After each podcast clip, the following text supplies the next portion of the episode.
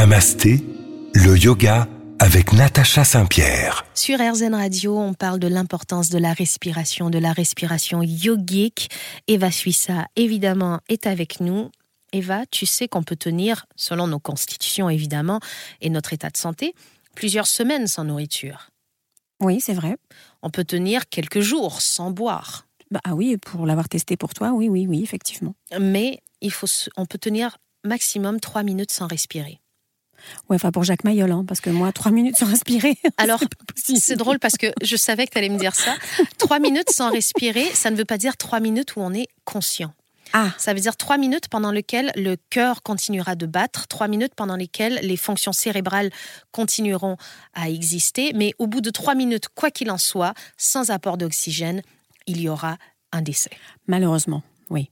Malheureusement, ou en tout cas un décès clinique, c'est-à-dire que le cerveau aura manqué d'oxygène pendant tellement longtemps qu'il ne pourra plus fonctionner correctement et on ne pourra plus avoir la vie telle qu'on l'a aujourd'hui. Donc l'importance de notre respiration, elle est là, c'est notre première nourriture finalement, cet oxygène qu'on respire. Et le diaphragme, c'est un muscle qui est à peu près au milieu de notre torse, sous les côtes. Les chanteuses le connaissent bien, c'est le muscle qu'on utilise pour chanter. Tout à fait. Alors, quand on va inspirer par le nez, ce diaphragme, on va l'utiliser, il va être sollicité, et il va nous permettre de gonfler le ventre. Et on a besoin de le détendre pour arriver à faire ça. Et souvent, le stress ne nous permet pas. Et c'est pour ça que c'est important de se prendre dans la journée des petits moments pour arriver à travailler cette respiration et à la poser. Parce que vous n'arriverez pas du jour au lendemain à avoir une respiration calme et posée et profonde en tout temps. Évidemment, c'est toute une rééducation. Et la rééducation, c'est répéter les choses tellement de fois qu'elles deviennent automatiques. J'ai pour vous une respiration aujourd'hui, j'en ai plusieurs, mais la première et la plus facile va être une respiration carrée, dont on va se servir pour calmer l'anxiété, dont on va se servir pour un retour au calme. Par exemple, vous êtes au bureau, vous êtes débordé, vous avez l'impression que vous allez réussir à rien faire, vous êtes à la maison, les enfants courent dans tous les sens, vous essayez de passer l'aspirateur au même moment, ils mangent des biscuits, vous vous rendez compte qu'en fait c'est le chien qui se mord la queue puisque les miettes vous suivent alors que vous ramassez les anciennes miettes. Je parle d'un fait réel ici, mon fils me suivait avec un biscuit alors que je passais l'aspirateur. Eh ben oui. J'ai eu besoin d'un petit exercice de respiration. Mais je crois que c'est ta préférée, la carrée, il me semble, de mémoire.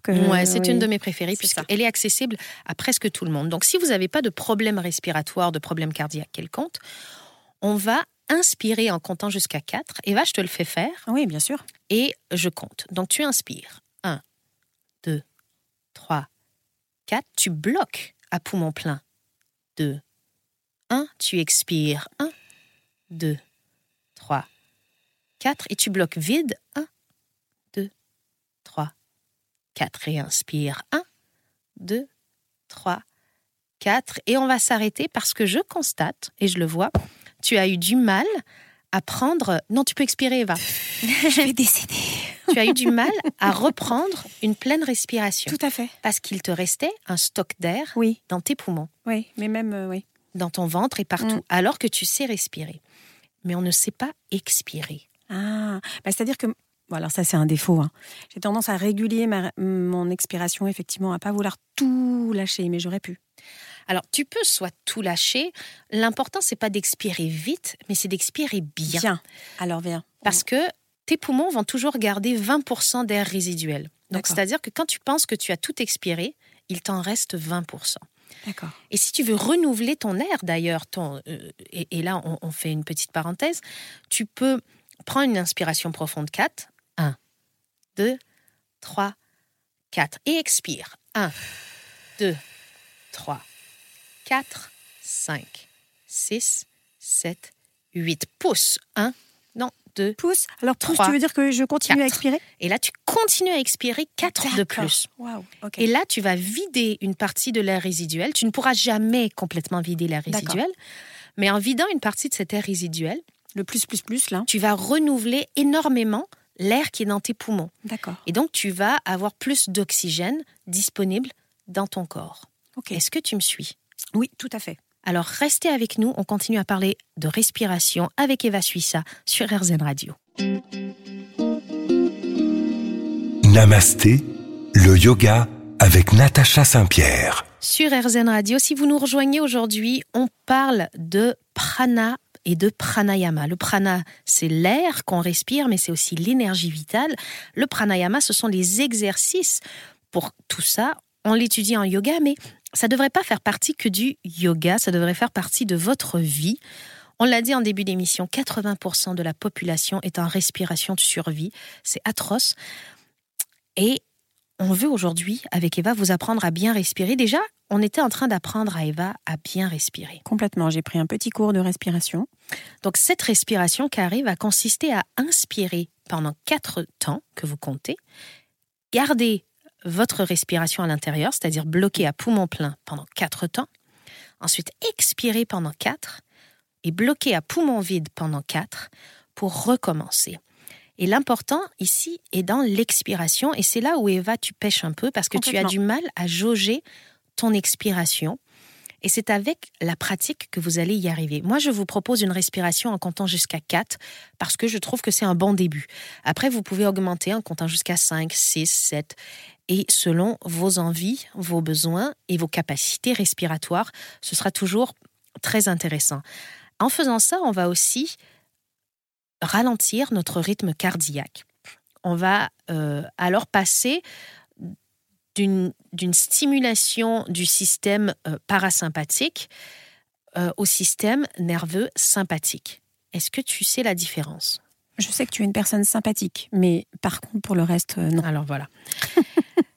Quand on entre dans un cycle de respiration courte et forte, on va déclencher la libération des hormones du stress. On le voyait tout à l'heure, cortisol et adrénaline. Et on est dans un état parasympathique de repos dans lequel on était, et on passe à un mode combat et fuite. Donc le système parasympathique, c'est un peu, si tu veux, le système reptilien qui va répondre aux stimuli hormonaux et qui va répondre aux stimuli de besoin. Donc si je dis à mon corps, par exemple en buvant beaucoup de café ou en respirant trop vite, il y a un danger. Ben, mon corps, pour lui, danger, à l'époque, c'est un lion qui court derrière moi. Mm-hmm. Donc, il va mettre en place dans mon corps tous les systèmes hormonaux pour que je puisse fuir le lion. Et courir très, très, très vite. Exactement. Sauf que, en réalité, je n'ai absolument pas de lion à fuir. Mm-hmm. J'ai juste une tâche à faire au bureau qui me stresse un peu. Et si on respire tout doucement, là, on va activer le système nerveux sympathique, et on va avoir tout un calme qui va s'installer, contrebalancer dans le corps. On va contrebalancer. C'est pas si compliqué que ça finalement. C'est simplement de se dire on a encore malgré tout un cerveau qui est très reptilien, qui n'a pas évolué partout à la même vitesse que nous et qui va nous donner les armes pour se battre contre des dangers qui n'existent plus. Mmh. Et donc à nous, par notre respiration, d'essayer d'arriver finalement à des calmes, des états dans lesquels on peut contrôler nos émotions. Et on le disait il n'y a pas si longtemps, les études ont montré qu'en transformant notre respiration, on peut transformer notre état. Et donc là, on se dit, bon, bah, écoute, si je suis stressée, je peux limiter mon stress en faisant, entre autres, cette respiration carrée. Mais, par exemple, si je suis triste, si je suis mélancolique, si je suis triste, si je suis amorphe, si je suis fatiguée, est-ce que je peux stimuler mon corps pour devenir heureux et énergique simplement par la respiration ? Moi, je te pose la question, justement. Eh bien, moi, je te réponds que oui. D'accord. Parce que dans la culture du yoga, on a différents types de respiration qui vont nous permettre, justement, soit d'apaiser le corps, soit de le stimuler, de le réchauffer ou de le rafraîchir. Il y a même une respiration que je fais l'été quand j'ai trop chaud. Et ça ne s'appelle pas la climatisation. Ça a exactement le même effet. Tu as lu dans mes pensées. Et on va pouvoir réussir à contrôler notre corps physique et notre esprit par les pranayamas. Et je te suggère que là, il nous reste encore un peu de temps dans cette émission, qu'on fasse le tour de 3-4 pranayamas pour voir qu'est-ce qui est le plus intéressant pour nous pour changer nos états d'esprit. Okay. On fait ça. Alors, allez, restez avec nous. On revient dans un instant sur Air Zen Radio. Vous parlez des pranayamas les plus sympathiques. Namasté, le yoga avec Natacha Saint-Pierre. Sur Air Zen Radio, dans Namasté, le yoga avec Natacha Saint-Pierre, on parle prana et pranayama, les exercices de respiration. Et là, on est enfin au moment où on va entrer dans le vif du sujet. On vous a expliqué pourquoi on respirait mal, pourquoi on devait bien respirer, comment on pouvait bien respirer. Et là, les exercices de respiration qui vont pouvoir vous permettre de vous sentir mieux. Et on dit que la clé du bien-être serait dans Kapalabhati Pranayama. C'est une ancienne technique indienne de purification, une technique qui est connue dans le monde du yoga, notamment dans le yoga Kundalini, qui l'utilise dans ses asanas. Les asanas, c'est les postures de yoga. Mmh. C'est un exercice de respiration qui est assez puissant. Il demande d'être abordé avec humilité parce qu'il n'est pas facile. Tu vas voir, Eva, aujourd'hui, tu es le cobaye, c'est toi qui vas devoir le faire. Et on va découvrir ensemble cette respiration qui est, elle, énergisante et purifiante. On peut l'appeler respiration du feu ou respiration du crâne qui brille, ou encore pranayama fondamental. Le Kapalabhati répond à tous ces noms-là. C'est le 6e kriya. En fait, il y a 6 kriyas et dans ces kriyas, il va y avoir différentes techniques de nettoyage du corps, du nez, des yeux, des intestins et aussi de tout notre système énergétique avec le prana, donc avec Kapalabhati. Et je suis contente de te proposer celui-là, Eva, parce que il va inverser tes habitudes. On a souvent tendance à faire attention à notre inspiration et pas notre expiration. Oui, et toi, surtout, tu as du mal avec la partie expiration. Donc tu te retrouves avec des poumons qui sont déjà remplis d'un air déjà utilisé, donc moins riche en oxygène, et tu prends des plus petites quantités d'air oxygéné, même si tu respires comme une chanteuse, très bien, tu vas te retrouver avec une plus petite quantité d'air qui va malgré tout rentrer dans tes poumons, et donc une oxygénation qui ne sera pas optimale. Alors, Kapalabhati. Si vous avez envie d'essayer chez vous, vous avez besoin d'absolument rien. Il vous suffit de vous asseoir en tailleur si c'est confortable, sur une chaise si vous le voulez, voire à genoux, assis sur vos talons. Les mains posées sur les jambes, la paume des mains vers le bas, en forme d'ancrage. Et donc, Kapalabhati, on va inverser. On va avoir des inspirations qui vont être rapides et des expirations qui vont être profondes. Et vous pouvez le faire en ouvrant la bouche et en sortant la langue. Vous ne voyez pas, alors on va se permettre de le faire. Je le fais une fois. Tu me montres, oui. C'est assez rapide, tu vas voir, Eva. Et après, je t'explique comment le faire. Donc, tout sera dans l'expiration. Et je vous conseille de vous moucher avant. J'allais le dire, c'est marrant. Est-ce qu'on peut le faire quand on est un petit peu enrhumé ? Eh bien, okay. Moyennement. Et les pranayamas sont tellement compliqués que on va vouloir évacuer tout ce qui pourrait nuire à notre concentration dès le départ. D'accord. Donc, si vous avez besoin de vous moucher, si vos vêtements vous compriment la taille, si tout ça, c'est important de le faire avant. Donc, vous allez expirer puissamment par le nez et inspirer naturellement. Parce que vous allez avoir expiré tellement d'air que l'air va rentrer. Donc, ça va faire...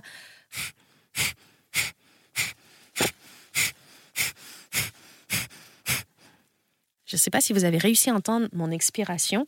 Si, on aurait dit comme un petit animal. Alors, je ne me concentre que sur le fait d'expirer puissamment par le nez. D'accord. Alors, à toi, vas-y Eva, les auditeurs à la maison, allez-y en même temps. Si vous êtes dans votre voiture, vous pouvez. On ne pense qu'à expirer et vous allez voir, l'air va re-rentrer tout seul. Alors, fais-le avec moi. Allez, on y va et on expire. Et en expirant, tu vas tirer les muscles du ventre vers l'intérieur. Pour bien vider, on va actionner les bandas, on va tirer les muscles du pubis vers le haut, les muscles du ventre vers l'intérieur et on va nettoyer comme ça le corps. Tu parlais de muscler, enfin en tout cas, du coup ça muscle aussi, j'imagine au passage. Évidemment, la ceinture abdominale fait partie des endroits les plus importants du corps dans le yoga comme dans la vie. C'est dans notre torse que tout se passe.